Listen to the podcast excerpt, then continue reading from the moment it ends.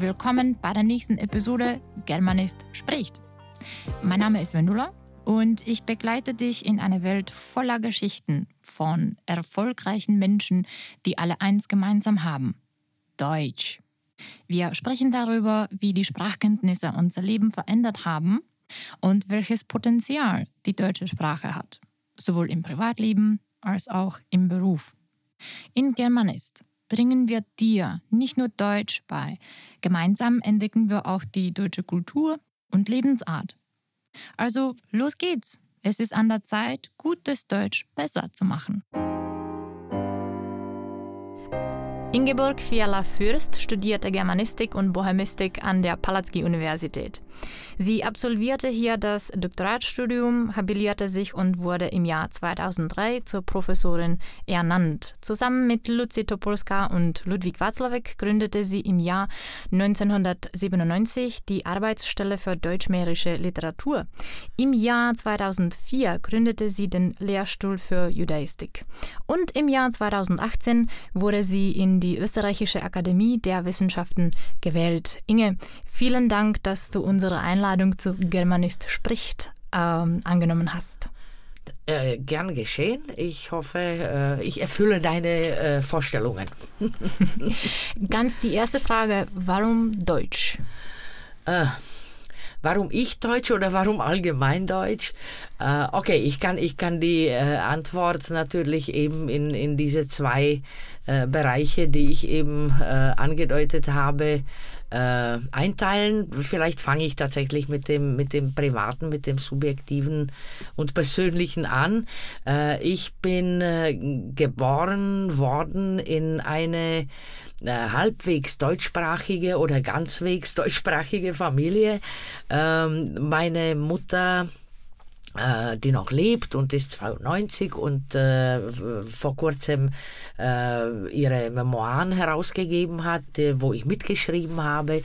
Äh, meine Mama stammt aus äh, Schlesien, ist geboren worden in Kameral Elgot, Ligotka Kameralna oder aber Komornjal Hotka, einem Dorf unter den Beskiden, wo, wie schon die drei Titel des Dorfes sagen, Menschen äh, aller drei Sprachen gelebt haben, beziehungsweise Tschechen waren da nur marginal, äh, vor allem also Schlesier, die Polnisch und Deutsch gesprochen haben. Das heißt, die äh, Muttersprache meiner Familie oder meine Mama, der Familie meiner Mutter war Polnisch und Deutsch. Es waren alles Altösterreicher, natürlich aus der alten Monarchie.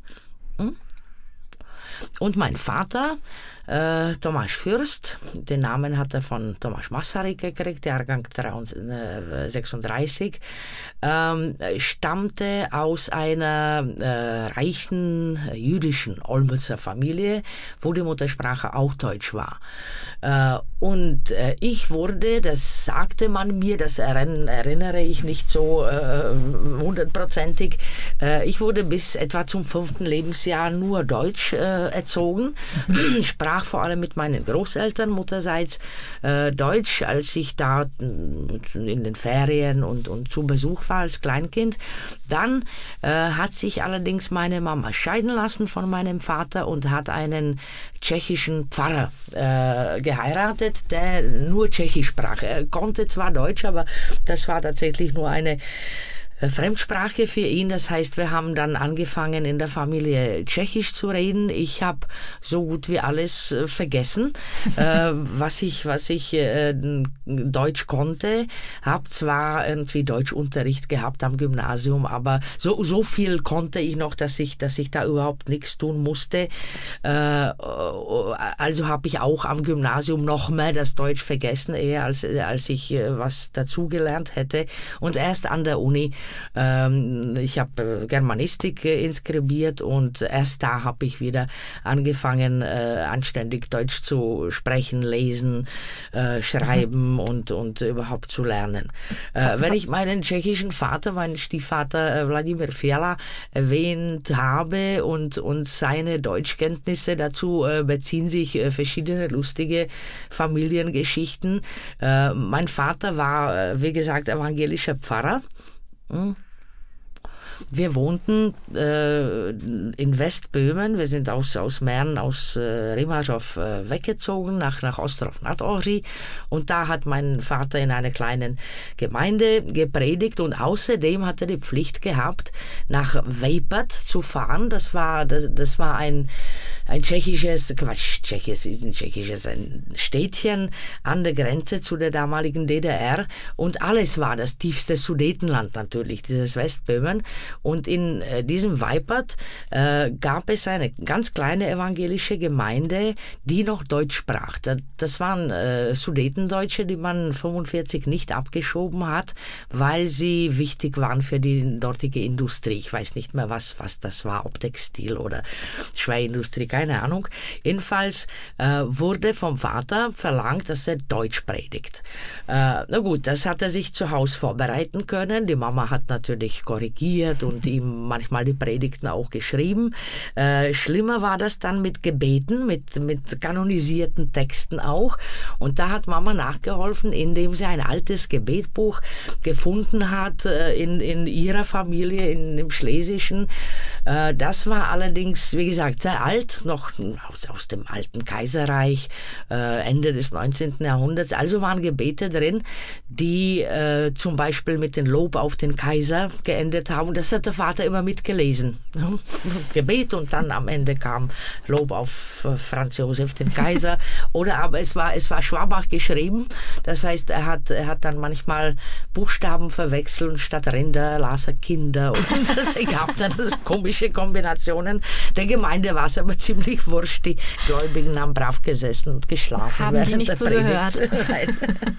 ja, also das, das war mein Zugang zum Deutschen. Das heißt, ich habe äh, eigentlich äh, wenig Verdienst daran, dass ich, dass ich äh, Deutsch gesprochen habe und Deutsch spreche. Ich habe die Sprache auf die natürlichste und angenehmste Weise gelernt, äh, die es gibt äh, als Kleinkind äh, und muss sagen, dass ich alle Menschen bewundere, die jegliche Fremdsprache lernen, indem sie sie rational lernen. Das heißt mit mhm. allen Regeln und, und allen Vorschriften und allen Ausnahmen. Besonders bewundere ich Leute, die Tschechisch lernen, weil wie meine Oma Mimi, das war die Oma vaterlicherseits, väterlicherseits sagte immer, Tschechisch ist eine schwere Krankheit. Sie sprach fließend Tschechisch, also durfte sie sowas sagen. Hm?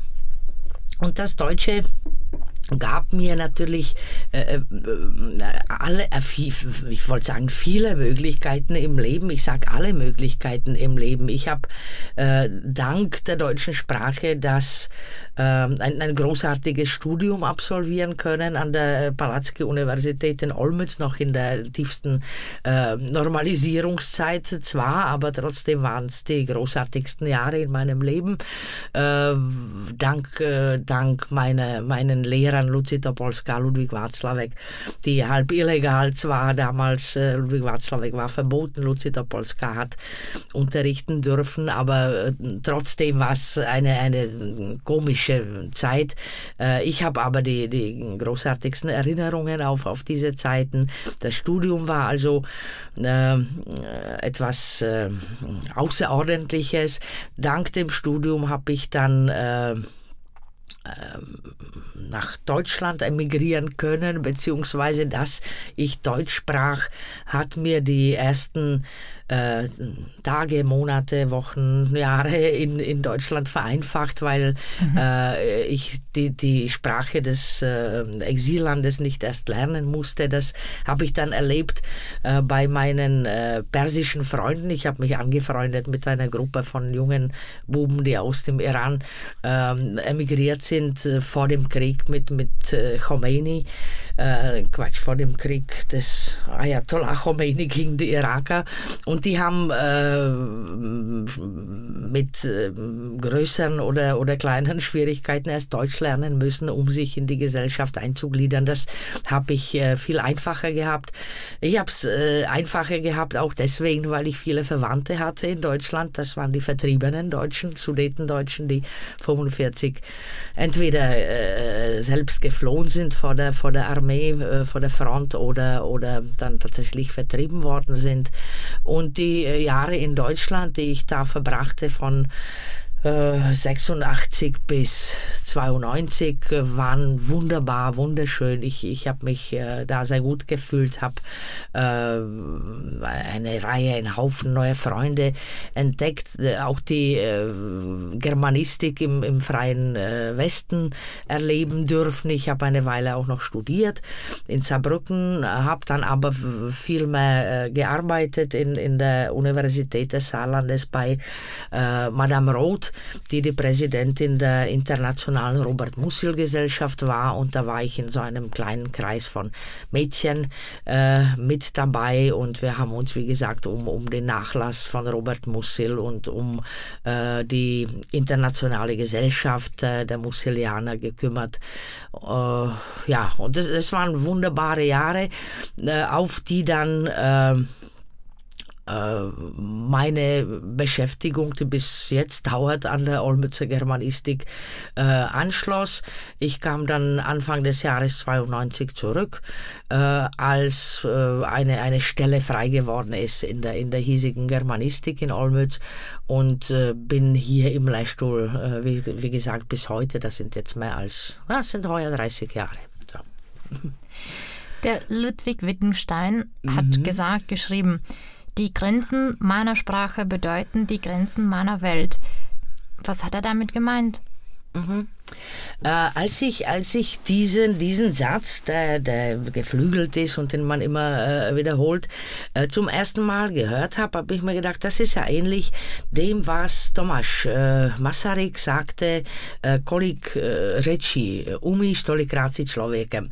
Wenn man aber tiefer nachdenkt oder, oder näher hinschaut, dann glaube ich, die beiden Männer haben doch zwei unterschiedliche Dinge gemeint, beziehungsweise sie haben auf zwei unterschiedliche Funktionen der Sprache äh, hingewiesen oder, oder äh, referiert zu, zu, zu zwei verschiedenen Funktionen.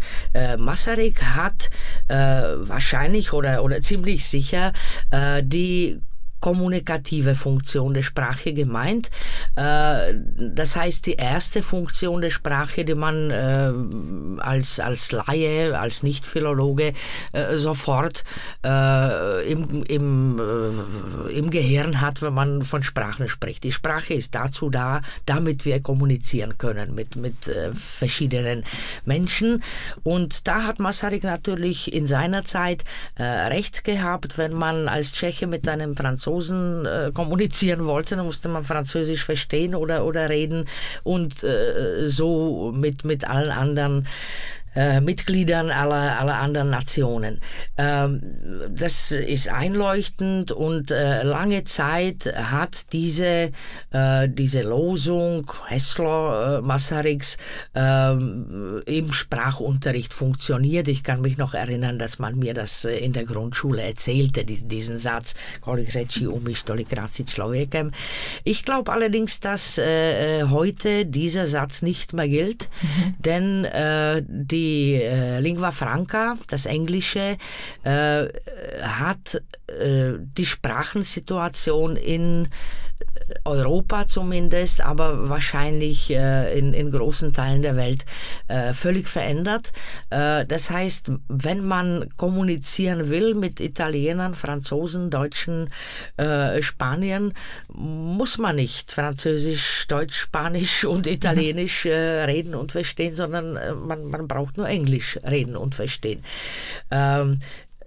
Das ist eine Sprachensituation, die auf den ersten Blick überhaupt nicht problematisch ist. Im Gegensatz dazu, eine Lingua Franca war schon immer da, schon äh, seit den ältesten äh, Epochen der Menschheit äh, hat man in verschiedenen Teilen der Welt eine Lingua Franca gehabt und eine Lingua Franca erleichtert die Situation natürlich maßgeblich. Man kann sich verständigen, auch wenn man nicht Philologe ist und nicht viele Sprachen spricht. Die berühmteste äh, Lingua Franca oder äh, die äh, Sprache, die diesen Titel gab, Lingua Franca, wie Fränkisch, Franken, äh, war eine Sprache äh, im Mittelalter um das äh, Mittelmeer, äh, wo die Kaufleute und, und Leute, die sich halt hier trafen, im Zentrum Europas, dem damaligen Zentrum, Zentrum Europas, äh, ein Mischmasch an Sprachen gesprochen mhm. haben, ein bisschen Arabisch, ein bisschen äh, irgendwelche äh, italienischen oder, oder lateinischen, mittelalterlichen lateinischen äh, Dialekte, äh, bisschen Deutsch, Fränkisch eben. Und man hat sich verstanden. Man hat sich marginal verständigen können, wie viel kostet ein Kamel, wie viele Frauen gibt es für drei Kamele und, und so weiter. Äh, das, das ging in der Lingua Franca.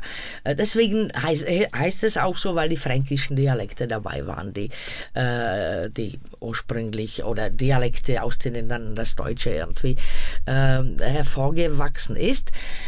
Ähm, äh, Lingua Franca ist also eine Sprache, die der Kommunikation hilft. In dieser Situation, in der, in der heutigen Zeit ist also das englische Lingua Franca und wie gesagt, äh, da, ich habe damit überhaupt gar kein Problem, äh, bin im Gegensatz äh, froh, dass es sowas gibt, dass man sich äh, einfacher verständigen kann, dass man kein Sprachenexperte sein muss, um äh, einen Kollegen äh, aus äh, anderen Weltteilen äh, verstehen zu können. Okay, jetzt aber zum Wittgenstein. Ja, ich glaube, Wittgenstein meinte mit äh, seinem Satz äh, etwas anderes, nämlich äh, die andere Funktion der Sprache, äh, und zwar die kognitive Funktion der Sprache. Die Sprache ist nämlich nicht nur ein Kommunikationsmittel, sondern sie ist auch ein Denkmittel durch die Sprache denkt man. Äh, es, gab in der Vergangenheit, äh, schon am, Ende des 19. Jahrhunderts, am Anfang des 20. Äh, Versuche zu beweisen, dass ohne Sprache kein Denken möglich ist. Das waren die Versuche mit den Wolfskindern und, und so weiter, Kaspar Hauser und, und diese Experimente und schon Friedrich Schiller wusste, äh, es ist die Sprache, die für dich dichtet und denkt. Also äh, ohne, ohne Sprache gibt es kein Denken. Der Mensch hat, also die Menschheit als solche hat sich so herausgebildet, dass, dass sie ohne Sprache nicht denken kann. Und da ist die Situation ganz anders, als wenn man über die Sprache als, als kommunikatives Mittel spricht. Denn ich bin fest überzeugt, überzeugt davon und, und äh, habe auch Beweise oder habe Erfahrungen damit, dass jede Sprache ein bisschen anders denkt. Äh, und zwar aufgrund äh, natürlich der Lexik, aber vor allem der Syntax, aufgrund auch der historischen Entwicklung der Sprache. Ähm, wenn ich das da den Studenten erzähle, dann äh, benutze ich äh, immer zwei Beispiele. Das eine Beispiel ist das Althebräische, das ähm, äh, in, der, in, der, äh, in den verbalen Kategorien kein Präsens hat. Es gibt nur die Vergangenheitsform und es gibt die Futurform, also die Zukunftsform. Kein Präsens, äh, kein verbales Präsens. Und das kann man so erklären, das kann man mit der hebräischen Theologie, mit der jüdischen Theologie erklären. Für die alten Juden des Alten Testaments war wichtig der Ursprung. Gott, der am Anfang die Welt schuf und da stand am Anfang der Welt. Und wichtig war die Zukunft, wann der Messias kommt. Was dazwischen passiert, ist unwichtig. Des, deswegen kein Präsens.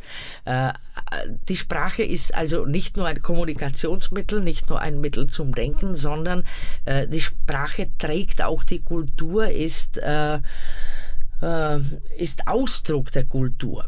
So, Böhmen und Mähren war schon immer ein Land, wo Deutsch die zweite in vielen Jahrhunderten sogar die erste Muttersprache war.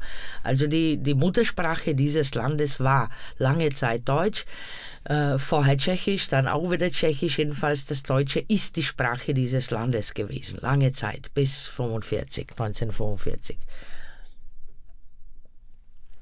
Und wenn man als heutige Bewohner äh, Tschechiens das Deutsche komplett vergisst, also es weder äh, lesen noch äh, reden kann, dann schneidet man sich ab von den eigenen Wurzeln, behaupte ich. Man kann die tschechische Geschichte, also die nationaltschechische Geschichte, jetzt meine ich wirklich die tschechische in tschechischer Sprache wiedergegebene Geschichte, nicht verstehen, wenn man nicht Deutsch versteht zumindest. Das, das Verstehen, warum ich ständig diesen Unterschied zwischen Verstehen und Reden mache, das erkläre ich noch. Aber nochmal dazu, äh, äh, rein pragmatische Gründe. 90 Prozent der, der äh, Archivquellen in tschechischen Archiven sind auf Deutsch. No? Was macht ein tschechischer Historiker? Äh, wenn er nicht Deutsch versteht? Was, was soll er lesen? Äh, auf Englisch gibt es da nichts, nur in der neuesten Geschichte vielleicht etwas. Wenn man die tschechische Philosophie verstehen will, ein Patočka, das geht nicht, wenn man nicht die deutschen Philosophen äh, gelesen hat und die gibt es bei weitem nicht alle in Übersetzungen. Ja, es gibt von jedem großen Philosophen ein übersetztes Werk, aber, aber das, das ist auch alles. Äh, und das äh, Gleiche gilt für alle Geisteswissenschaften, denn alle Geisteswissenschaften Wissenschaften in diesem Lande äh, entstanden im 19. Jahrhundert, also die tschechische Musikologie, Geschichtsschreibung, Archäologie, Kunstgeschichte und so weiter, entstand auf ich will jetzt nicht, dass es blöd klingt, also machst Anführungszeichen, äh, auf deutschem Boden, in, an deutschen Universitäten, an österreichischen Universitäten. Die äh, tschechischen großen Denker des 19. Äh, und des Anfangs des 20. Jahrhunderts wurden alle in Deutschland äh, erzogen äh, oder in Österreich oder an der deutschen Prager Universität. Denn eine tschechische Prager Universität gibt es erst seit 1883. Ähm, was würdest du denn den Studenten empfehlen, also die, denjenigen, die gerade Deutsch lernen und ein bestimmtes Niveau erreichen möchten, sozusagen B2 oder C1-Niveau? An, an was? An, an Studienmethoden? Also Deutsch. Also Sie möchten das Niveau C1 in der deutschen Sprache oder B2 in der deutschen Sprache erreichen. Äh, ich, ich, ähm, äh, ich habe, wie gesagt, nicht Deutsch gelernt und im Grunde weiß ich gar nicht, wie das geht. Also meine einzige Empfehlung ist lesen, lesen, lesen äh, anfangen, meinetwegen mit leichteren Texten, äh, aber dann gleich Literatur, deutsche Literatur. Inge, vielen Dank für. das war wunderschön. Viele okay. Informationen. Dankeschön. Gut, danke, danke, dass du danke da warst. auch.